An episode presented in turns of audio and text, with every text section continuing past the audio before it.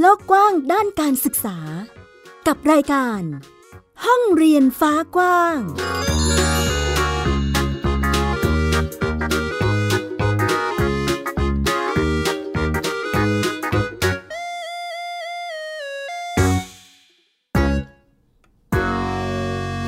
สวัสดีค่ะ ตอนรับคุณฟังทุกท่านเข้าสู่รายการห้องเรียนฟ้ากว้างค่ะ กลับมาพบกับดิฉันไอดาสนศรีเช่นเคยนะคะ กับ Thai PBS Podcast ค่ะ คุณผู้ฟังสามารถติดตามรับฟังเราได้ผ่าน www.thaipbspodcast.com นะคะ หรือว่าจะเป็นแอปพลิเคชัน Thai PBS Podcast ก็ได้ ที่สามารถดาวน์โหลดติดตั้งในมือถือ สมาร์ทโฟน หรือว่าแท็บเล็ตต่างๆ ของคุณทั้งระบบ iOS แล้วก็ระบบ Android นั่นเองนะคะ วันนี้ห้องเรียนฟ้ากว้างมีให้ได้ติดตามกันหลากหลายประเด็นยังคงเชื่อมโยงกับสถานการณ์ที่เรากำลังเผชิญอยู่ ไม่ว่าจะเป็นโรคระบาดโควิด -19 หรือแม้แต่ปัญหาฝุ่นค่ะ น้องๆ เขาจะมีวิธีการเตรียมพร้อม รับมือหน่วยงานต่างๆ รับมือกับสถานการณ์โควิด กับเรื่องของการเรียนอย่างไร รวมไปถึงสถานการณ์ฝุ่นแบบนี้ เราจะแก้ไขปัญหาโดยการนำเอา องค์ความรู้ไปลงในหลักสูตรการศึกษาได้ไหม ติดตามกันค่ะ ไทย PBS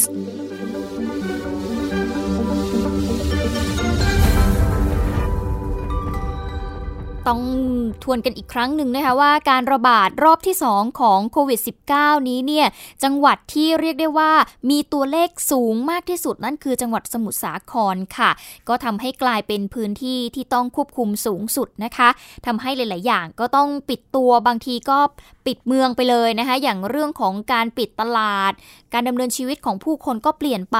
น้อง ๆ นักเรียนเองก็ไม่สามารถที่จะเดินทางไปเรียนที่โรงเรียนได้นะคะ ล่าสุดมีการผ่อนปลนผ่อนคลายสถานการณ์มากขึ้นแล้ว ตลาดก็เริ่มมีการเปิดแล้วเป็นที่เรียบร้อยนะคะ คุณผู้ฟังคนก็เริ่มกลับมาใช้ชีวิตได้ปกติมากยิ่งขึ้น น้องๆนนักเรียนเองก็เช่นเดียวกันค่ะณขณะนี้นะคะ โรงเรียนในจังหวัดสมุทรสาคร บางโรงเรียนก็เริ่มเตรียมความพร้อมแล้วค่ะในการที่จะเปิดเรียนอีกครั้งหนึ่ง หลังจากที่ต้องหยุดเรียนเป็นเวลานานหลายเดือนเหมือนกันนะคะ จากสถานการณ์โควิด -19 แล้วก็ยังคงให้ความสำคัญในเรื่องของความปลอดภัย แต่ทั้งนี้ทั้งนั้นเด็กๆก็ยังสามารถเรียนทางออนไลน์ได้เหมือนกันนะคะ ถ้าหากว่าผู้ปกครองเองกังวลเกี่ยวกับสถานการณ์ ณตอนนี้ที่อาจจะไม่ยังไม่วางใจนะคะ ก็สามารถที่จะเรียนออนไลน์ต่อไปได้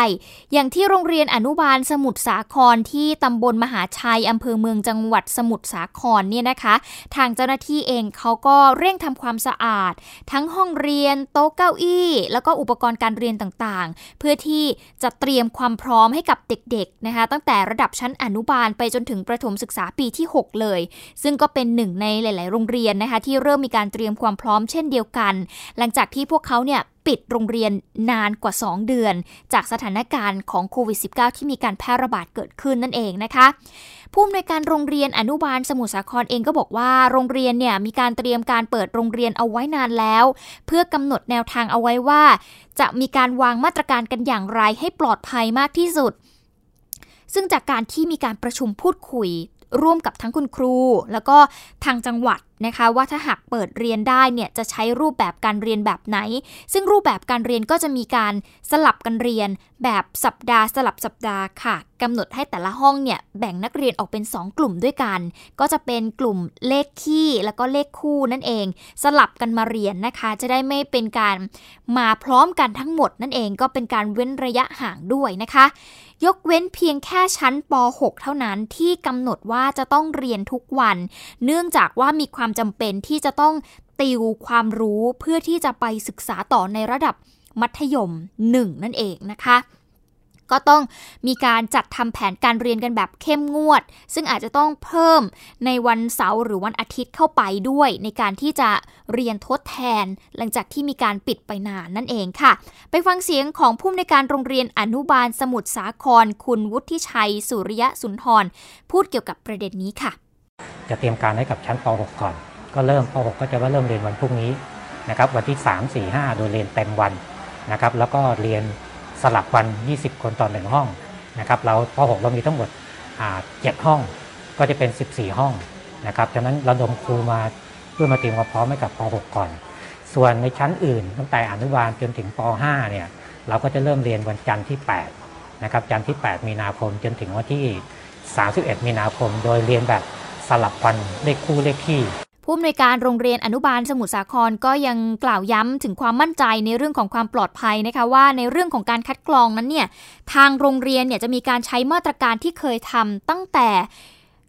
มีการระบาดในช่วงที่ผ่านมา โดยทุกๆ เย็นเนี่ยต้องมีการทำความสะอาดห้องเรียน สถานที่ต่างๆเนี่ยทำความสะอาดหมด ส่วนเด็กๆ ในพื้นที่เสี่ยง ทางโรงเรียนเนี่ยจะมีมาตรการพิเศษในเรื่องการดูแลเพื่อความปลอดภัยของเด็กนะคะ ขณะที่การเข้าเรียนในช่วงเช้านี้เนี่ยก็จะขึ้นอยู่กับความสมัครใจของผู้ปกครองค่ะ ถ้าหากใครยังมีความกังวลเรื่องของการระบาดของโรค ก็อาจจะให้เรียนออนไลน์ที่บ้านต่อไป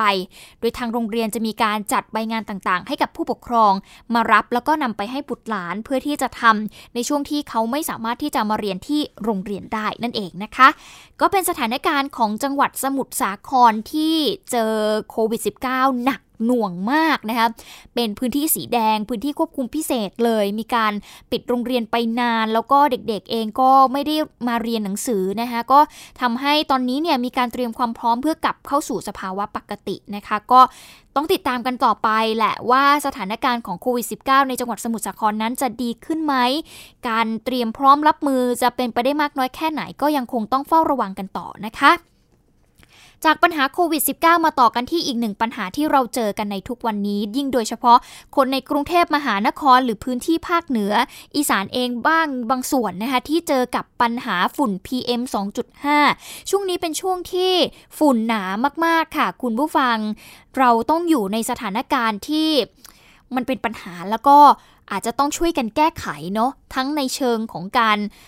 ลดมลพิษ ในตัวเมืองเองหรือแม้แต่พื้นที่ต่างจังหวัดที่มีเรื่องของไฟป่านะคะก็อาจจะต้องมีความร่วมมือร่วมมือกันในการลดปัญหานี้นั่นเองค่ะ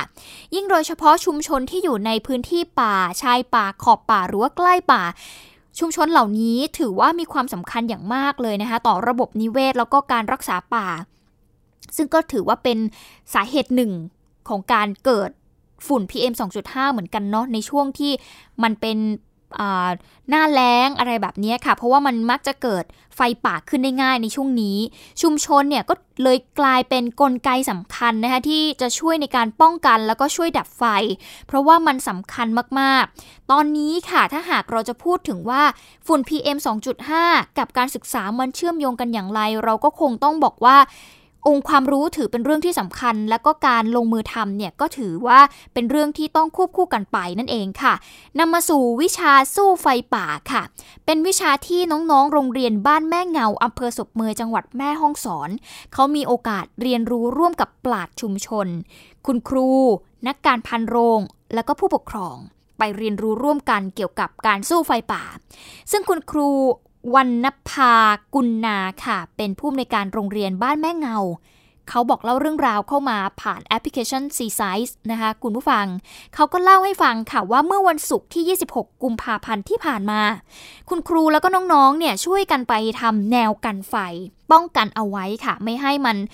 เกิดไฟลุกไหม้แล้วก็ลามไปที่ชุมชน แล้วก็ลามไปที่โรงเรียนของพวกเขานะคะ คุณครูกับน้องๆ ก็เลยช่วยกันคนละไม้คนละมือค่ะ คุณผู้ฟัง เขี่ยใบไม้ออกไปทำเป็นแนวกันไฟ เขี่ยออกจากท่อ PVC ของโรงเรียนนะคะ เพราะว่าที่นี่เนี่ย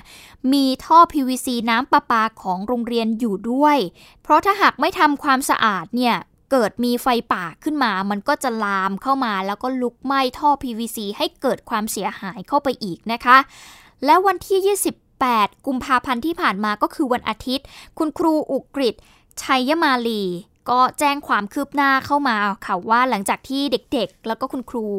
ปราชชาวบ้านต่างๆ ไปทำแนวกันไฟเอาไว้เนี่ย ก็มีไฟลามมาจริง ๆ ค่ะ แต่โชคดีเพราะว่าทุกคนเนี่ยไปช่วยกันกวาดใบไม้ที่มันเป็นเชื้อเพลิง ไปทำแนวกันไฟเอาไว้ก่อนแล้ว ท่อน้ำประปาของโรงเรียนก็เลยปลอดภัยทำให้น้องๆเนี่ยยังสามารถมีน้ำใช้กันอยู่นะคะ ซึ่งท่อประปานี้ก็ต่อมาจากลำห้วย ซึ่งก็มีระยะทางประมาณ 3 กิโลเมตรด้วยกัน แต่ก่อนหน้านี้เมื่อ 2 ปีที่แล้วเนี่ยเคยโดนไฟไหม้เสียหายไปแล้วรอบหนึ่งนะคะ ครั้งนี้วางแผนจัดการเป็นอย่างดีไปทำความสะอาดทำแนวกันไฟให้ห่างไกลนะคะ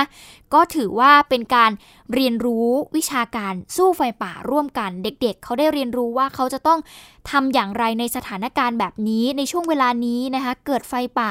มันส่งผลกระทบอะไรบ้างกับพวกเขา ทำให้พวกเขาได้เรียนรู้นั่นเองค่ะ นี่ก็เป็นหนึ่งหมุดแล้วนะ อีกหนึ่งหมุดค่ะ คุณผู้ฟังเป็นการเรียนรู้นอกห้องเรียนนอกเหนือจากเรื่องของไฟป่าก็ยังมีเรื่องนี้ค่ะเป็นการรายงานเข้ามาของครูบาสทิติพงศ์พิมพ์สอน เป็นคุณครูโรงเรียนเทศบาลบ้านแฮดที่จังหวัดขอนแก่น เขาบอกเล่าเรื่องราวเข้ามาค่ะ เป็นเรื่องของดอกจานบานแล้ว เขาพาน้องๆไปทำความรู้จักกับดอกจานหรือว่าดอกทองกวาว โดยให้วาดภาพลักษณะของดอก ได้รู้จักชื่อทางการของเขา ชื่อที่แตกต่างกันในแต่ละท้องถิ่นเขาเรียกว่าอย่างไรนะคะและอีกหนึ่งการเรียนรู้จากทรัพยากรรอบตัว ซึ่งในช่วงหน้าแล้งแบบนี้เนี่ยดอกจานจะบานสะพรั่งค่ะ มีสีแสดสดใสเลย น้องๆบางคนเนี่ยก็เด็ดเอามาชิมน้ำหวาน ที่เป็นอยู่ในเกสรของดอกไม้ หรือว่านำมาเเรียงต่อกัน เพื่อเอามาเป่าให้เกิดเสียงค่ะ ก็ถือว่าเป็นการเรียนรู้จากธรรมชาตินะคุณผู้ฟัง แต่ว่าการเอามาเป่าให้เกิดเสียงเนี่ยจะเป็นอย่างไรมีตัวอย่างเสียงให้ได้ฟังกันค่ะ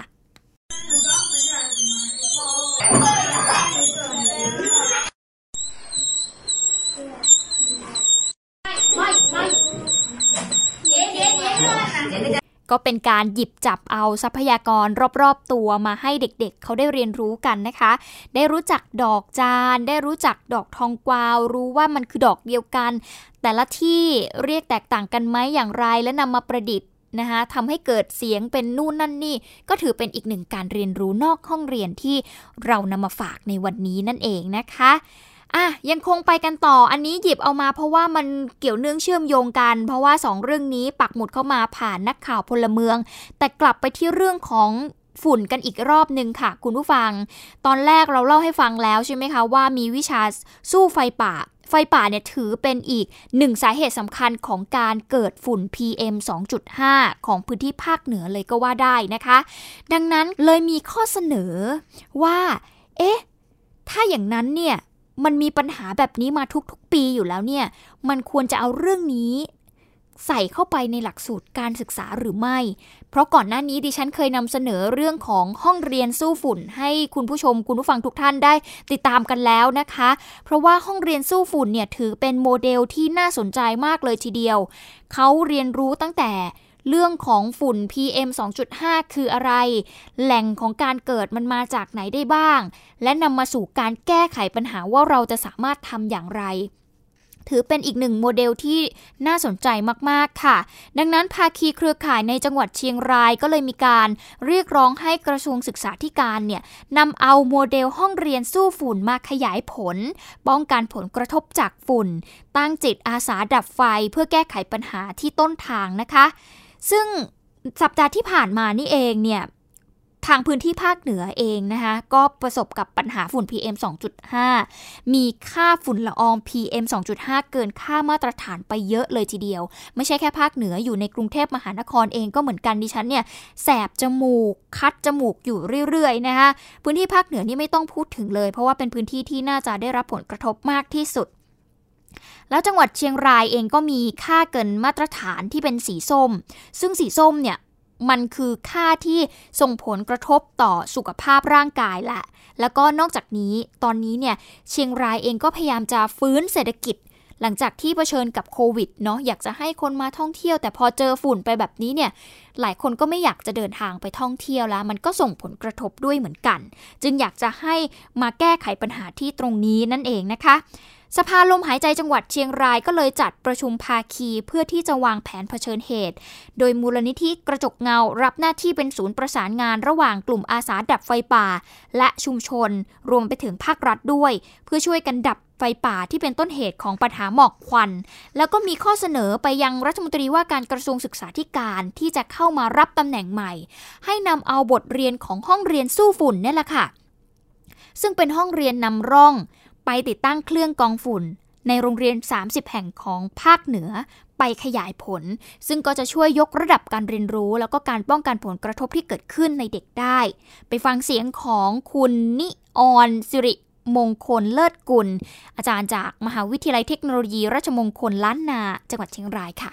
ว่าเด็กที่อยู่ใกล้กับไฟป่านะคะหรือไฟที่อยู่ในป่าเป็นระยะเวลานานเนี่ยมีโอกาสนะคะที่จะเป็นโรคเรื้อรังในอนาคตที่มากกว่า เพราะฉะนั้นมันมันถึงเวลาแล้วนะคะในในด้านของการศึกษา ที่เราควรจะบรรจุเรื่องราวเหล่านี้ไว้ในการเรียนการสอน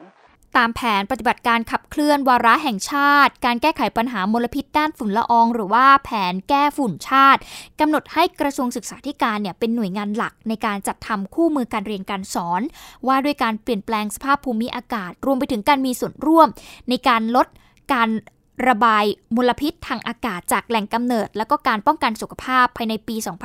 2564 แต่จนถึงปัจจุบันนี้เนี่ยทางกระทรวงศึกษาธิการเองก็ยังไม่ได้มีการทำเรื่องนี้อย่างจริงจังนะคะ ก็ถือว่าเป็นข้อเสนอที่ยื่นไปทางกระทรวงละกันเนาะว่า เอ๊ะ ตรงนี้จุดนี้เนี่ยมันก็ถือว่ามีความสำคัญด้วยเหมือนกันนะ เด็กๆเเขาควรที่จะได้รู้เรื่องอะไรที่มันใกล้ตัวเขามากที่สุด เพราะว่าปัญหาฝุ่น PM 2.5 อยู่กับเราไปอีกนานค่ะ คุณผู้ฟังในขณะที่เราไม่สามารถแก้ไขปัญหาต้นเหตุได้ ก็ต้องเรียนรู้ที่จะปรับตัว รู้สาเหตุ รู้ที่ไปที่มา การเรียนรู้ของเด็ก เด็กเนี่ยถือว่าสำคัญมากเขาจะเติบโตขึ้นไป เป็นผู้ที่สามารถแก้ไขปัญหานี้ได้ไหม อยู่ที่ตัวเขา การให้อินโฟมชันการให้ความรู้ถือว่าเป็นสารตั้งต้นที่ดี ดังนั้นกระทรวงศึกษาธิการเองก็ควรทำเรื่องนี้อย่างจริงจังด้วยเช่นเดียวกันนะคะ เอาล่ะคุณผู้ฟังคะเดี๋ยวเราไปต่อกันที่อีก 2 เรื่องกันดีกว่าค่ะ เป็นเรื่องของศูนย์การเรียนรู้สื่อเพื่อชุมชน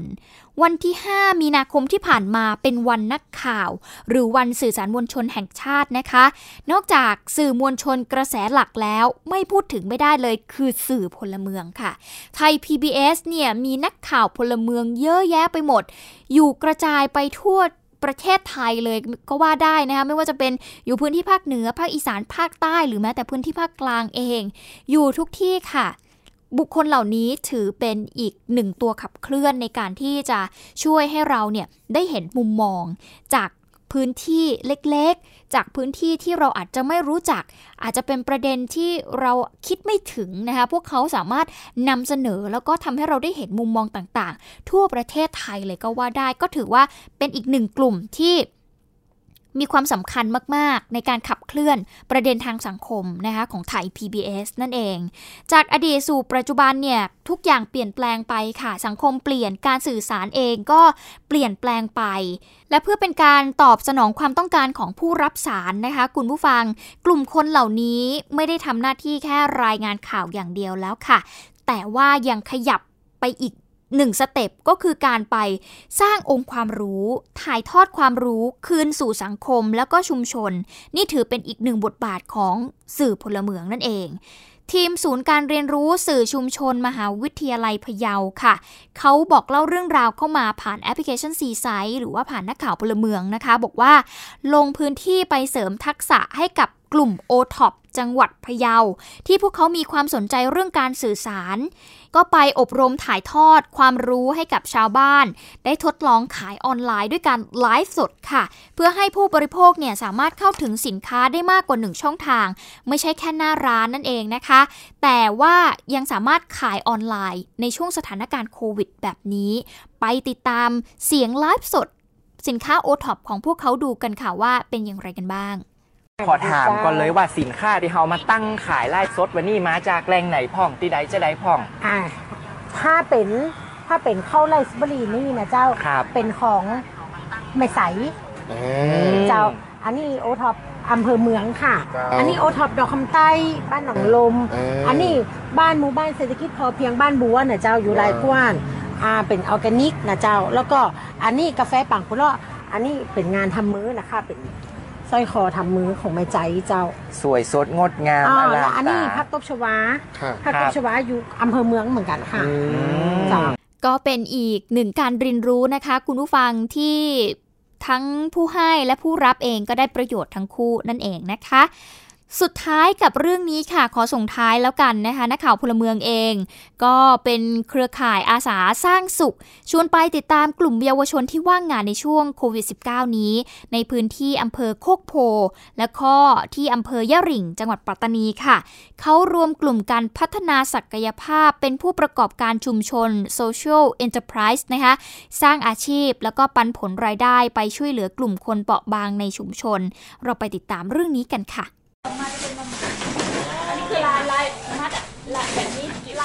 ผลิตภัณฑ์ผ้าหมัดยอมจากสีธรรมชาติ มีทั้งเสื้อ กระเป๋า ผ้าเช็ดนา